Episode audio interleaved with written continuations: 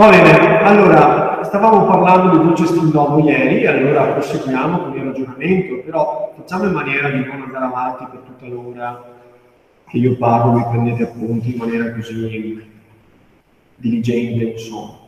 Facciamo una cosa veloce, poi leggiamo insieme, vediamo di ragionare su un testo, dicevo pagina 291, un testo pienamente stilistico e proviamo a vedere se abbiamo un esempio, un esemplare di che cosa sia effettivamente il dolce stil nuovo. Quindi il dolce stil nuovo è uno stile nuovo rispetto a uno stile vecchio. Lo stile vecchio è lo stile dei guittoniani.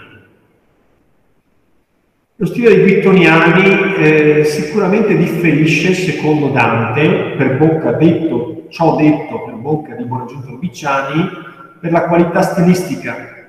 Lo stile nuovo è dolce e quello del, dei guittoniani dobbiamo pensare che sia invece uno stile amaro, punto di domanda, sicuramente più elaborato, più retorico, uno stile meno musicale, meno armonioso, può essere, eh? può essere.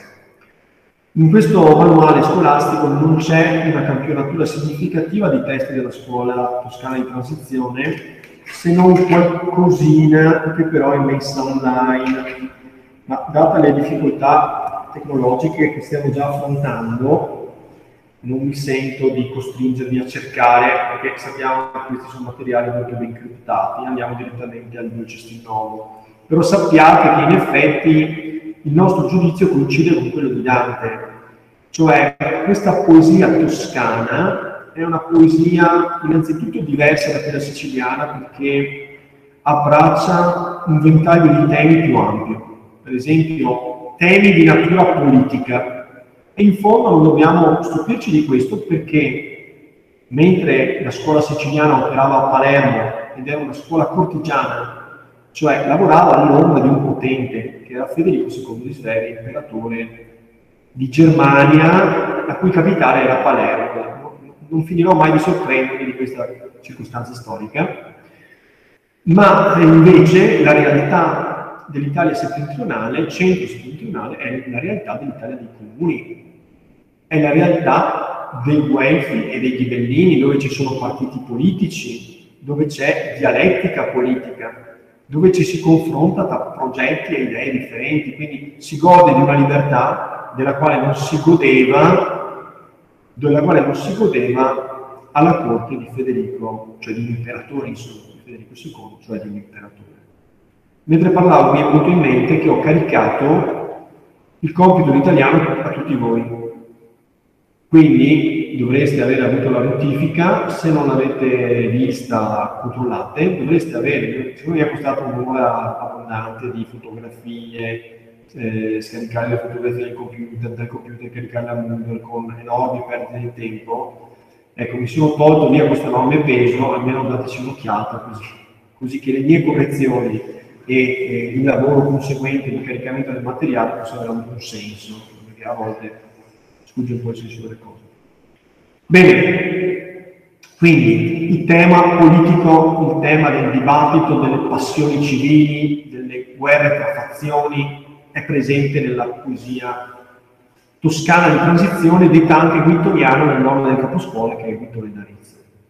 E poi una cosa si vede, è una poesia molto ampollosa, molto elaborata dal punto di vista retorico, e quindi qui, se volete, possiamo dire un'altra cosa che non abbiamo detto ieri riguardo quel canto del purgatorio.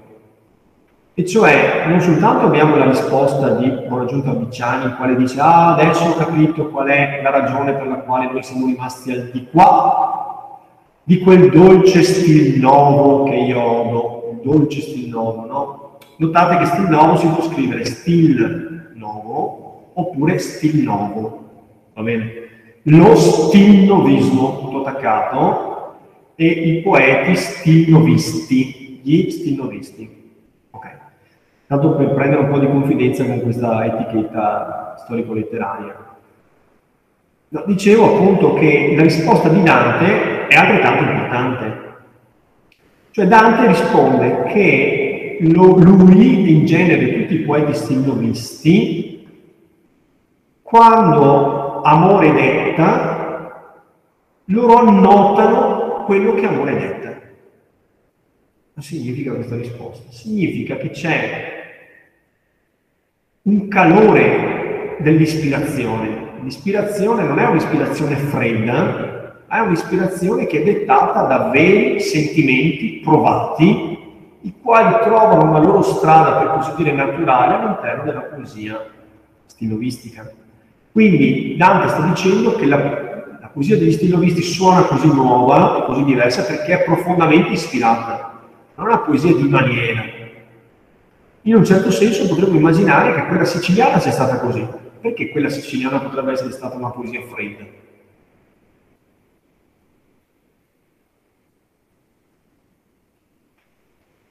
No. Non, non ho capito, Furla. Perché non hanno provato dei veri sentimenti per le donne che descrivono. Perché? eh, perché sono idealizzate. Sono idealizzate, ma guarda, ti, ti svelo un segreto, Furlanetto. Tu conservala con te nel tuo cuore fino alla tarda età. Ricordati che gli uomini continuamente idealizzano le proprie donne. Sospetto che sia vero anche il contrario, cioè il complementare, che le donne altrimenti non ci sposerebbero se sapessero come siamo realmente, sposerebbero assolutamente. Quindi eh, l'idealizzazione non significa non amare, anzi direi che è proprio quando uno ama che idealizza, no? Se, sei, se tu hai conosciuto le fasi dell'innamoramento vedrai che nelle prime settimane tu non avrai accanto un ragazzo, avrai un principe azzurro, poi a un certo punto si trasformerà in Shrek, il mostro della palude e ti accorgerai di tutti i difetti di cui sulle prime non riuscivi a renderti conto. Eh, questo vale un po' anche nel rapporto tra uomo e donna, insomma, in generale. Ecco, quindi l'idealizzazione emerge dall'amore, quindi non mi pare una risposta plausibile. Proviamo a sentire qualcun altro, che sia più esperto in cose d'amore. Beh, sono sicuro, per esempio, che Tom ne sa tantissimo. È uno che ha una lunghissima esperienza in cose d'amore.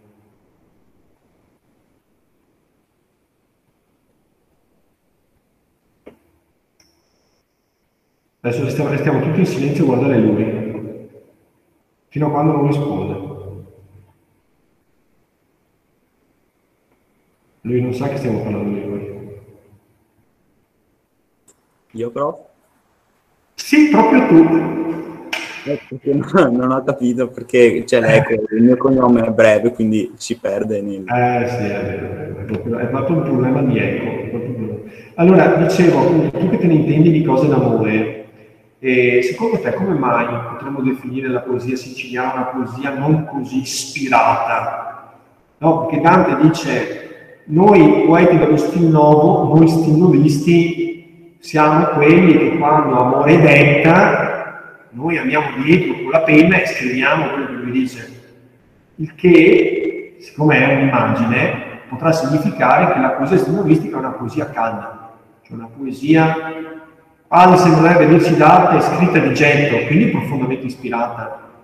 Quindi la critica che lui sta muovendo ai guittoniani di aver scritto una poesia non ispirata, una poesia fredda, una poesia tecnica, di gente magari brava col linguaggio, ma che non ha una vera motivazione per scrivere. Come magari tanti cantanti che scrivono delle canzoni perché vogliono realizzare una hit. E la hit serve per avere soldi, però non è vera quella canzone non dice cose vere, non nasce da un'esperienza profondamente sentita. Però io ho detto, anche i siciliani in fondo non scrivevano poesia autenticamente ispirata, come mai ho detto questo? E... Perché potrebbe... Ah. No, no. No, no, c'è, c'è, c'è il tornetto che deve rispondere, dai.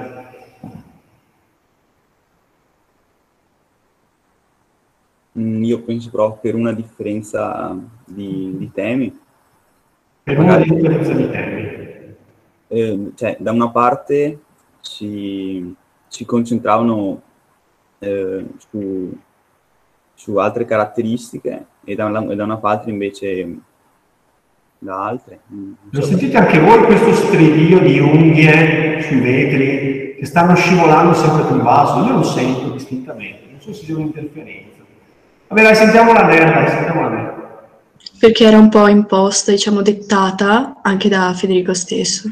Esatto, cioè era una linea, era una linea che era stabilita dall'alto. si parlava di donne, ma eh, facendo riferimento a una letteratura che nasceva da altra letteratura, non da una reale esperienza, che non significa che non ci siano delle poesie felici, sinceramente, quella che vi ho fatto leggere, di omaggio posto in cuore a Dio servire, dove abbiamo detto il bel portamento, il morbido sguardare, sinceramente io mi sono commosso quando ho letto quei versi, perché li ho trovati veri, trovati veri. Quindi non è detto che poi uno che scrive una cosa sotto imposizione non riesca poi a trovare degli accenti autentici. In fondo si dice spesso che gli attori più bravi sono quelli che si calano nella parte, riescono a vivere, no? Facendo vivere il proprio personaggio. Sarà poi vero, io ho dei miei dubbi. Io penso che l'attore più bravo è quello più freddo, è quello che sa simulare all'esterno quello che non prova dentro. Penso che sia quello l'attore più bravo che l'attore sia in fondo una somma di, di perizie tecniche, di un controllo perfetto delle parti, che non sia necessario provare quello che provava il personaggio che tu vuoi far vivere, ma semplicemente simulare di provarlo. Anzi, molto spesso quando siamo autentici suoniamo falsi. Provate a dire qualcosa quando avete il proprio in gola perché siete commossi. La gente non vi sopporta insomma. Invece provate a dirlo quando siete freddi, troverete le parole giuste e farete venire i lucciconi sulle guance a tutti quanti, farete piangere. Perché a volte essere veri non significa riuscire a comunicare bene. Vabbè, questo però è un discorso che esce un po' dal ragionamento. Quindi il punto su cui vorrei insistere è questo. Dante dice le nostre poesie emergono dall'esperienza e sono ispirate, sono quindi una trasposizione autentica di un'urgenza sentimentale dell'ultimo, sono poesie calde. Vabbè, quindi, quindi, a questo punto quelle dei Vittoniani vengono bocciate come fredde, come inautentiche, meramente retoriche, ma non autenticamente ispirate. Dicevamo anche, c'è una novità dal punto di vista non dico tematico, perché il tema rimane sempre quello della donna e dell'amore. Questo tema, insomma, da quando abbiamo cominciato a affrontare il ciclo vi ricordate, i cavalieri, amore, magia, avventura, quando abbiamo visto la poesia in lingua doc dei trovatori, scuola siciliana, ce la siamo ritrovati un po' dappertutto, quindi non è che di per sé la lode della donna sia una novità. Però c'è una novità nel trattamento della donna in come viene rappresentata la donna, che come vedremo dal punto di vista proprio dell'iconografia femminile è diversa, completamente diversa. Cioè, diversa l'immagine della donna e diversa è anche la funzione che la donna, il rapporto che c'è tra uomo e donna. Allora, per cercare di specificare, di spiegare bene come cambia l'immagine della donna, il rapporto tra uomo e donna e la funzione che la, che la donna ha nel rapporto con l'uomo, Prendiamo a pagina 291 e prendiamo quella che è in genere considerata l'apice, considerato la sommità del percorso stilistico che per altri aspetti è molto breve perché ha una durata circa ventennale e occupa integralmente la produzione giovanile di Dante. Dante, come sapete, è nato nel 1265. Quindi nel 1280 è un ragazzo giovane che ha 15-16 anni, 15 anni e in effetti lo stil nuovo va maturando proprio negli anni 90 sostanzialmente.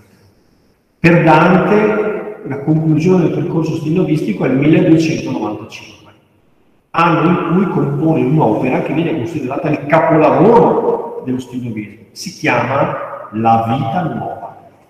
La vita nuova. Oppure, se volete, il titolo latino è Vita Nuova. Vedete che il latino e l'italiano non sono poi tanto diversi. La vita nuova. La vita nuova è un'opera complessa, avremo modo di parlarne. Questo componimento che noi leggiamo è tratto dalla vita nuova, che peraltro non è una raccolta di poesie, ma è un misto di prosa e versi. Ne parleremo ma dobbiamo considerarlo un libro in cui ci sono delle prose narrative che raccontano una storia, all'interno delle quali sono calati dei componimenti in forma classificata, forma di sonetti, di canzoni, eccetera.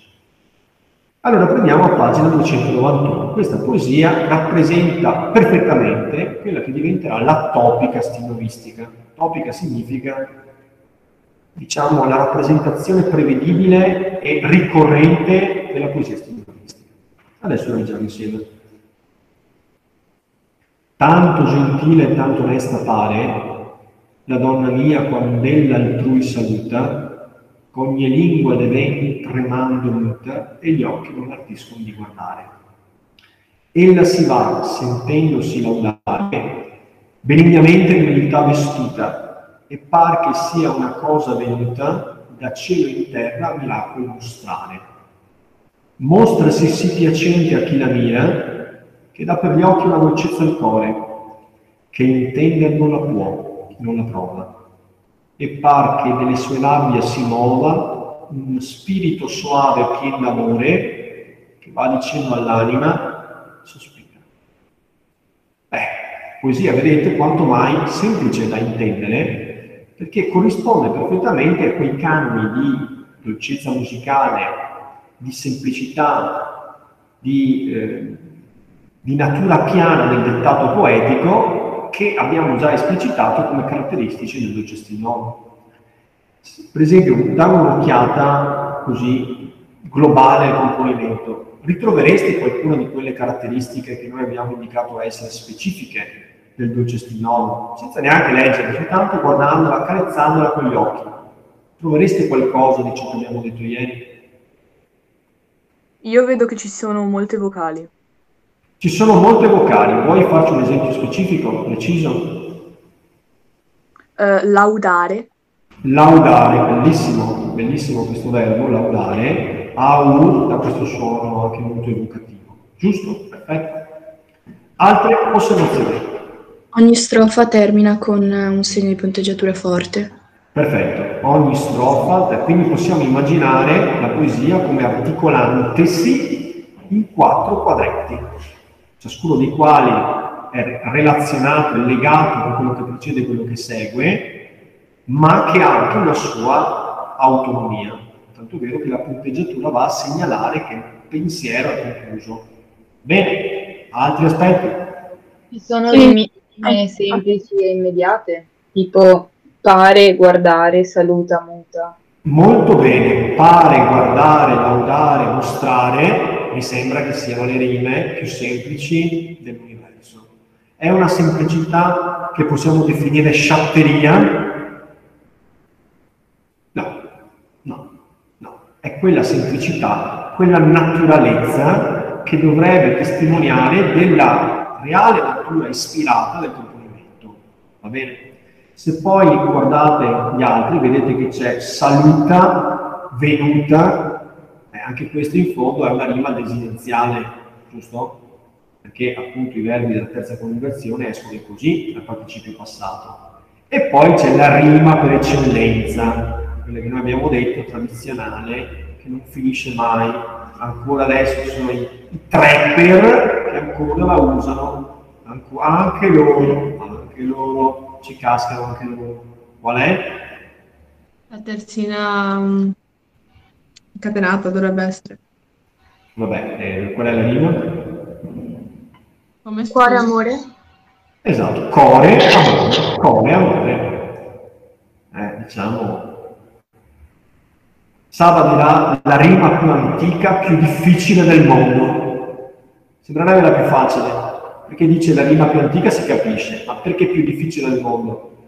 Perché è molto difficile scrivere cuore amore senza personalità senza non farla apparire una rima scontata, troppo facile, troppo semplice, e bisogna lavorare di fino. Saba la scrive Cuore Amore nel Novecento, quindi 700 anni dopo di quando era stata utilizzata qui.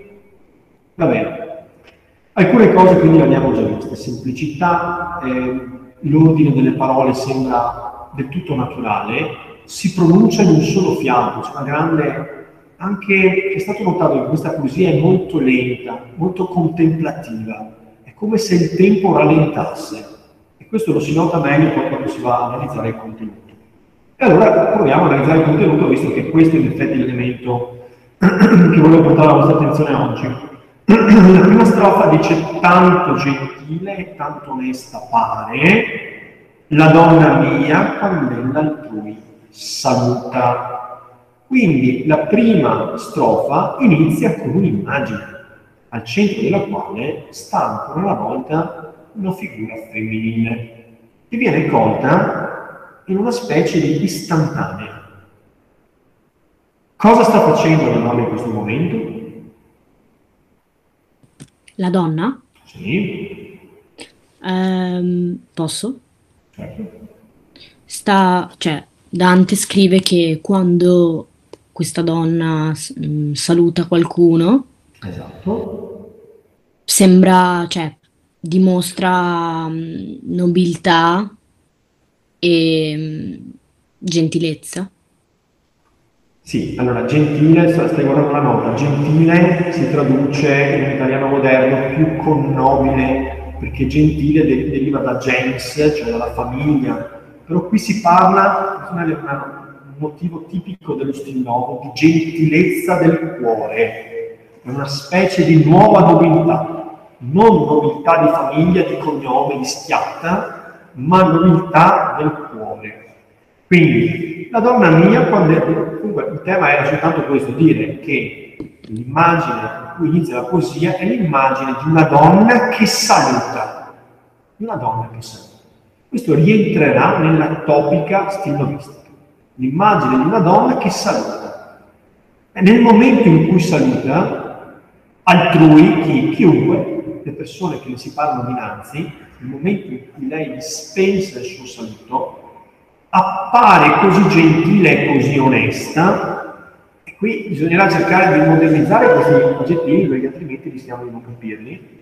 Quindi gentile abbiamo detto piena di nobiltà, piena di grazia io direi, utilizzando una parola un po' ambigua perché la grazia può essere una grazia della bellezza fisica, ma può essere anche il nome religioso di un potere che discende dall'alto da Dio, insomma.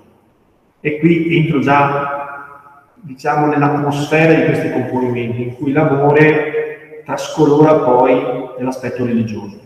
Quindi sembra così gentile e tanto onesta, cioè così piena di decoro, così perfetta.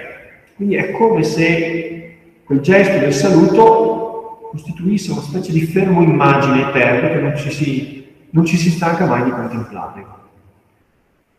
Quindi i primi due versi sono tutti dedicati a quel frammento di verità che palpita nel momento in cui la donna saluta qualcuno. E quando è che saluterà? Cioè, riusciamo a ricostruire mentalmente la situazione? Qui le parole di Dante sono molto parche, però potremmo immaginare una cornice intorno a questa donna che saluta? Voi dove ve la immaginate? Io tipo in una stradina. In una stradina, dici tu. Te la immagini, per esempio, scalza sopra le zone di terra mentre ha appena messo per terra la falce? No, la immagine tipo delicata, anche un po' no, cioè vestita elegantemente. Ecco, quindi è chiaro che è un'immagine molto spirituale, questo saluto, beh, poi spiegheremo cosa sia, ma comunque lei dice me la immagine una stradina, quindi sarà un contesto urbano o no? O ve la immaginate, sembrerebbe un contesto urbano, anche perché poi dice ogni lingua devi tremando muta, quindi vuol dire che c'è qualcuno intorno a lei, oppure saluta dalla finestra, ma immaginate che saluta dalla finestra? Sembra spontaneo pensare che lei stia incedendo, camminando per una via. È tutto molto indefinito, però rimane implicito. Fa parte delle cose che noi ricostruiamo dentro di noi. Ce le immaginiamo nel contesto della Firenze comunale del tempo. Le strade adornate di bei palazzi e questa donna che cammina e camminando saluta le persone che incontra per la strada. Il momento del saluto è un momento magico che qui viene congelato e consegnato a noi, un frammento di bellezza e di verità ogni lingua devien tremando muta e gli occhi non l'ardiscono guardare. Questo che si correla a un'altra particella presente nei primi due versi. Quale?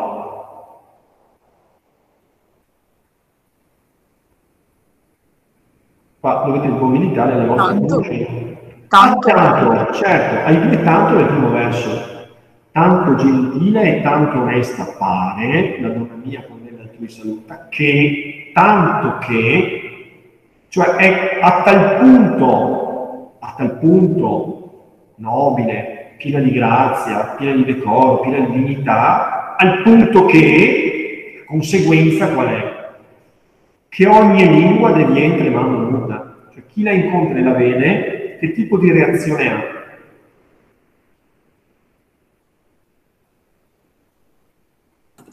Rimane immobile, si blocca dalla sua bellezza. Eh sì, più che si blocca, qui dice che non riesce più a parlare. E come mai non riesce a parlare? Si paralizza. Si paralizza. Ma la bellezza ha un effetto paralizzante secondo voi? Sì, No, è, resta senza parole. è Rimane senza parole, certo. La bellezza ha un effetto paralizzante, la bellezza ci mette a disagio, può essere che ci metta a disagio la bellezza, credo di sì, la bellezza mette un po' a disagio. E perché la lingua non parla? Forse perché non ci sono parole che possano corrispondere all'esperienza visiva della contemplazione della donna. Quindi il tema sembrerebbe essere quello dell'ineffabilità, dell'indicibilità. Ogni lingua diviene tremando muta e gli occhi non ardiscono di guardare. Ardire, ardimento significa Bruciare. Un desiderio... Un desiderio... ardore. Ardente. Ardore ardente è bruciare, invece ardire è avere il coraggio di volere. Gli arditi durante la prima guerra mondiale erano un corpo scelto di soldati coraggiosi che andavano all'assalto rischiando la morte. Quindi l'ardimento è il coraggio. Quindi ogni lingua diviene tremando muta, gli occhi non hanno il coraggio, non ce la fanno a sopportare questo splendore, questa bellezza. Quindi voi sareste in grado di descrivere questa donna dandomi dei dati Secondo- concreti, per esempio? No, secondo me è comunque una donna elegante, affascinante, che riesce ad ammaliare le persone, o comunque che quando la guardi si nota. Ecco, quindi tutti quanti la vedono, la vedono, piena di grazia, di decoro, di, di una bellezza, ma se dovessi dire com'è, cioè assomiglia più, che ne so, all'ideal della tua compagna Cervi o della tua compagna a chi assomiglia? È bionda con gli occhi azzurri? È mora con gli occhi scuri? Mm, Secondo me è tipo rosa. È tipo, però è, è tutta una cosa tua mentale perché ci sono delle spie all'interno del testo che ti dicono che è così invece che così. Ok. Era così che veniva rappresentata la donna cortese, la donna dell'amor cortese? Come veniva rappresentata la donna cortese? Sì? Come il dipinto che c'è sotto. Come il dipinto che c'è sotto. No, questa è una rappresentazione autocentesca proprio di Beatrice e dà l'idea tutta decadente di una, di una passionalità che esaspera i sensi, quindi non c'entra assolutamente. Ma noi abbiamo gli elementi stereotipati della bellezza cortese? Con il Secondo me, Vettorello? Vettorello, stavi parlando? Sì, c'era la poesia che diceva claro viso, quindi viso chiaro, Bravissimo.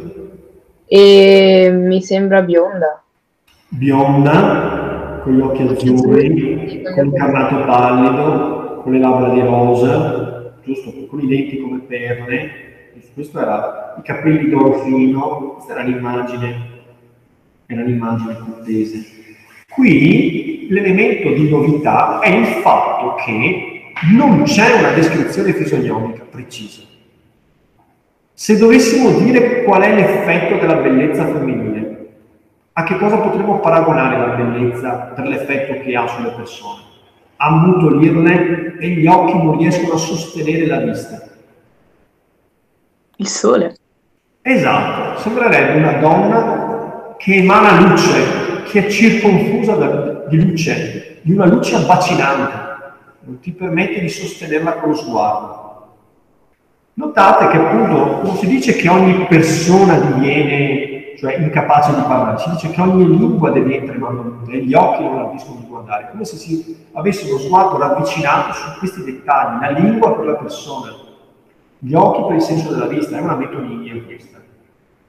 Comunque ha un effetto notevolissimo, come se emanando, emanasse una luce intorno, intorno a lei e quasi splende intorno, insomma le persone hanno una reazione, anche al di là della sua volontà. Proviamo ad andare avanti perché il tempo ormai scappa e quindi dobbiamo arrivare per novità. Seconda strofa. Ella si va sentendosi laudare benignamente d'umiltà vestuta. Quali particolari questi due versi aggiungono alla scena che ci siamo formati prima dentro la nostra mente? Ella si va sentendosi laudare benignamente d'umiltà vestuta, vestita, me, vestita, rivestita. Può essere che lei stia camminando per questa strada ipotetica sì. e comunque ciò che abbiamo detto prima che era vestita, che sembrava vestita bene, sì. eh, invece dice che è vestita in modo umile, quindi eh, qui bisogna interpretare questo verso, perché vestuta d'umiltà può essere interpretato in senso letterale oppure in senso figurato. Non ci dice che è vestita male con le toppe o con un vestito umile, potrebbe essere un vestito semplice, però lei dice benignamente, quindi l'avverbio benignamente ha dentro la parola benigno. Quindi cosa vuol dire? Che ella si va benignamente. Forse che si atteggia in modo umile. Sì, benevolo nei confronti di chi? Degli uomini. Delle persone che la circondano, che sono destinatarie del suo saluto. Cioè il suo atteggiamento è benevolo, quindi è dignitoso, decoroso e benevolo. Ella si va vuol dire procede. Però vedete come sono astratti questi verbi? È come se, se Dante facesse di tutto per disincarnare questa figura per trasformarla in una figura eterea, fantasmatica, quasi, quasi non donna, insomma, quasi angelo, che cammina per la strada galleggiando. Quindi ella si va sentendosi laudare, ma non aveva detto che le lingue tremavano e restavano mute. È una contraddizione, eh?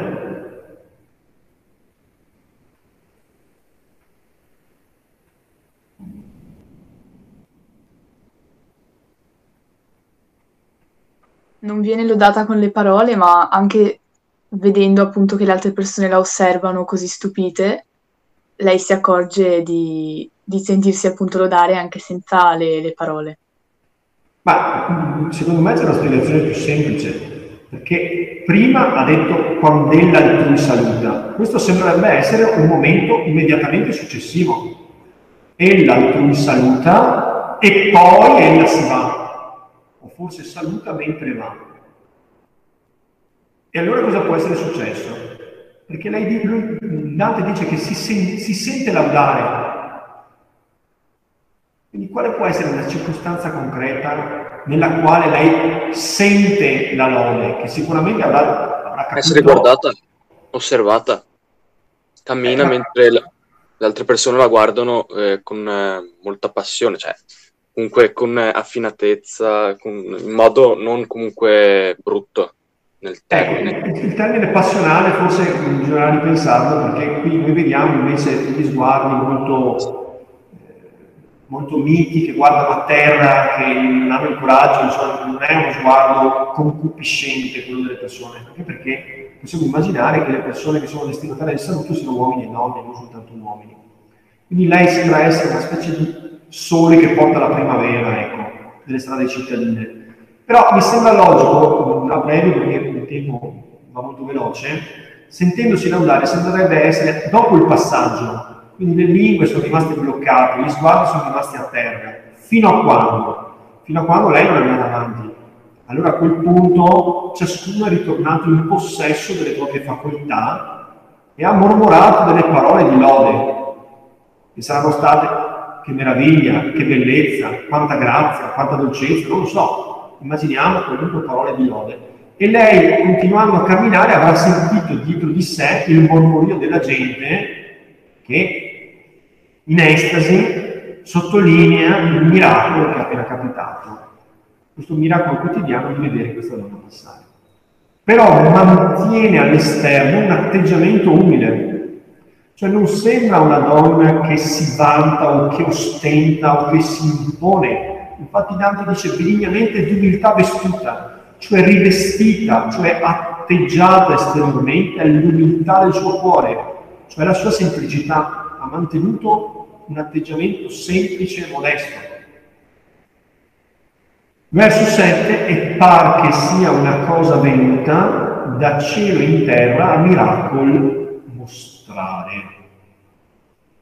Quindi è una bellezza di puro fulgore che non si concretizza in un'immagine precisa, di cui noi possiamo apprezzare il potere per gli effetti che ha sulle persone che ne sono circostanti e destinatarie del suo saluto. saluto.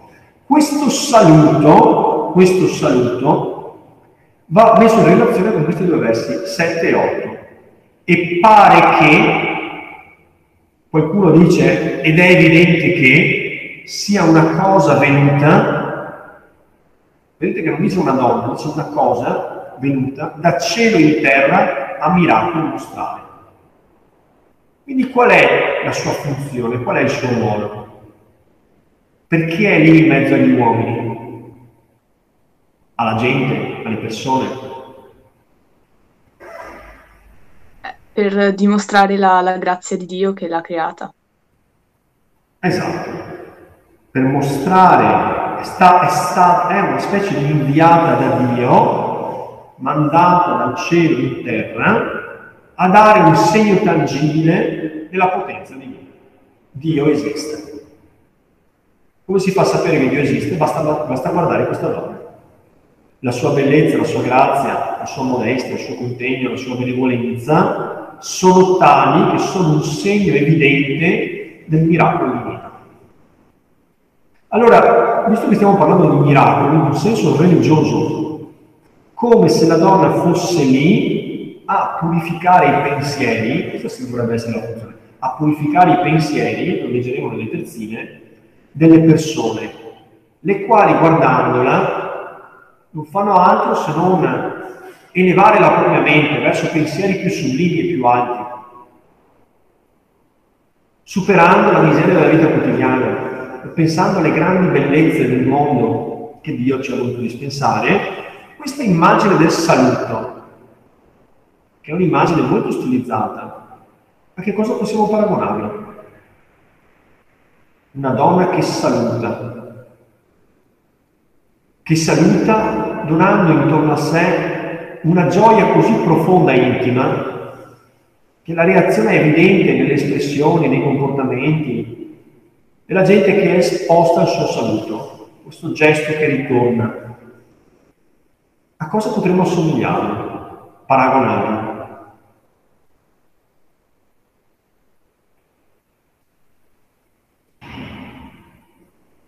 Non dimenticate che il Medioevo è un'età intrisa di religione e questa stessa donna sembra essere inconsapevolmente il segno tangibile della, della grandezza e della potenza divina. È una specie di monito per gli uomini, ricordate che per l'uomo del Medioevo tutto è segno, la bellezza di questa donna, la sua grazia anche il suo contegno, la sua personalità in un certo senso, sono la strada che Dio ha, cioè il segnale stradale che ti conduce verso il paradiso. Non il paradiso dei sensi, il paradiso della grazia. E questo saluto allora che cosa rappresenterebbe? È un gesto che che spesso io vi faccio quando finisce una lezione come adesso. La benedizione. È una benedizione, sembra una benedizione, sembra un saluto benedicente. Infatti spesso nelle poesie stilistiche noi troviamo la donna che saluta e c'è un gioco di parole. Saluta, saluto, salute, saluto, salvezza. La funzione della donna è condurre alla salvezza. Insomma, avete capito che il dolce stilnomo rielabora la figura femminile e il ruolo dell'amore della donna, riconoscendo nella donna un angelo della salvezza, un angelo per salvare l'umanità. E allora io vi lascio il compito per casa la prossima volta, chiudendo questa lezione. Voi mi dovreste fare la cortesia di portarmi degli esempi tratti dalla cultura contemporanea, di canzoni, di film, di romanzi, di racconti, di quello che vi pare, in cui questa visione studoristica della donna come angelo benedetto che salva l'uomo, in qualche modo la sua funzione è salvare l'uomo, venga riproposta in chiave moderna e pop. Esisteranno? Da caricare sul mondo? No, da discutere, Ah, portare a da, lezione. da discutere a lezione, però con riferimenti precisi, per cui dobbiamo avere la possibilità magari di sentire i versi della canzone o indicare la scena di un film, in cui si vede che la donna viene ancora semantizzata come un angelo, lasciamo perdere il Dio non il Dio, ma un angelo il cui scopo è quello di salvare, salvare l'umanità, salvare l'uomo, la donna che salva l'uomo. E ora, con il mio saluto benedicente, facendo diventare tutte le lingue tremebonde e gli occhi che non ardiscono di guardare, vi saluto e vi assolvo. Arrivederci. Grazie, arrivederci. Arrivederci. Arrivederci. Arrivederci. Arrivederci. Arrivederci. Arrivederla.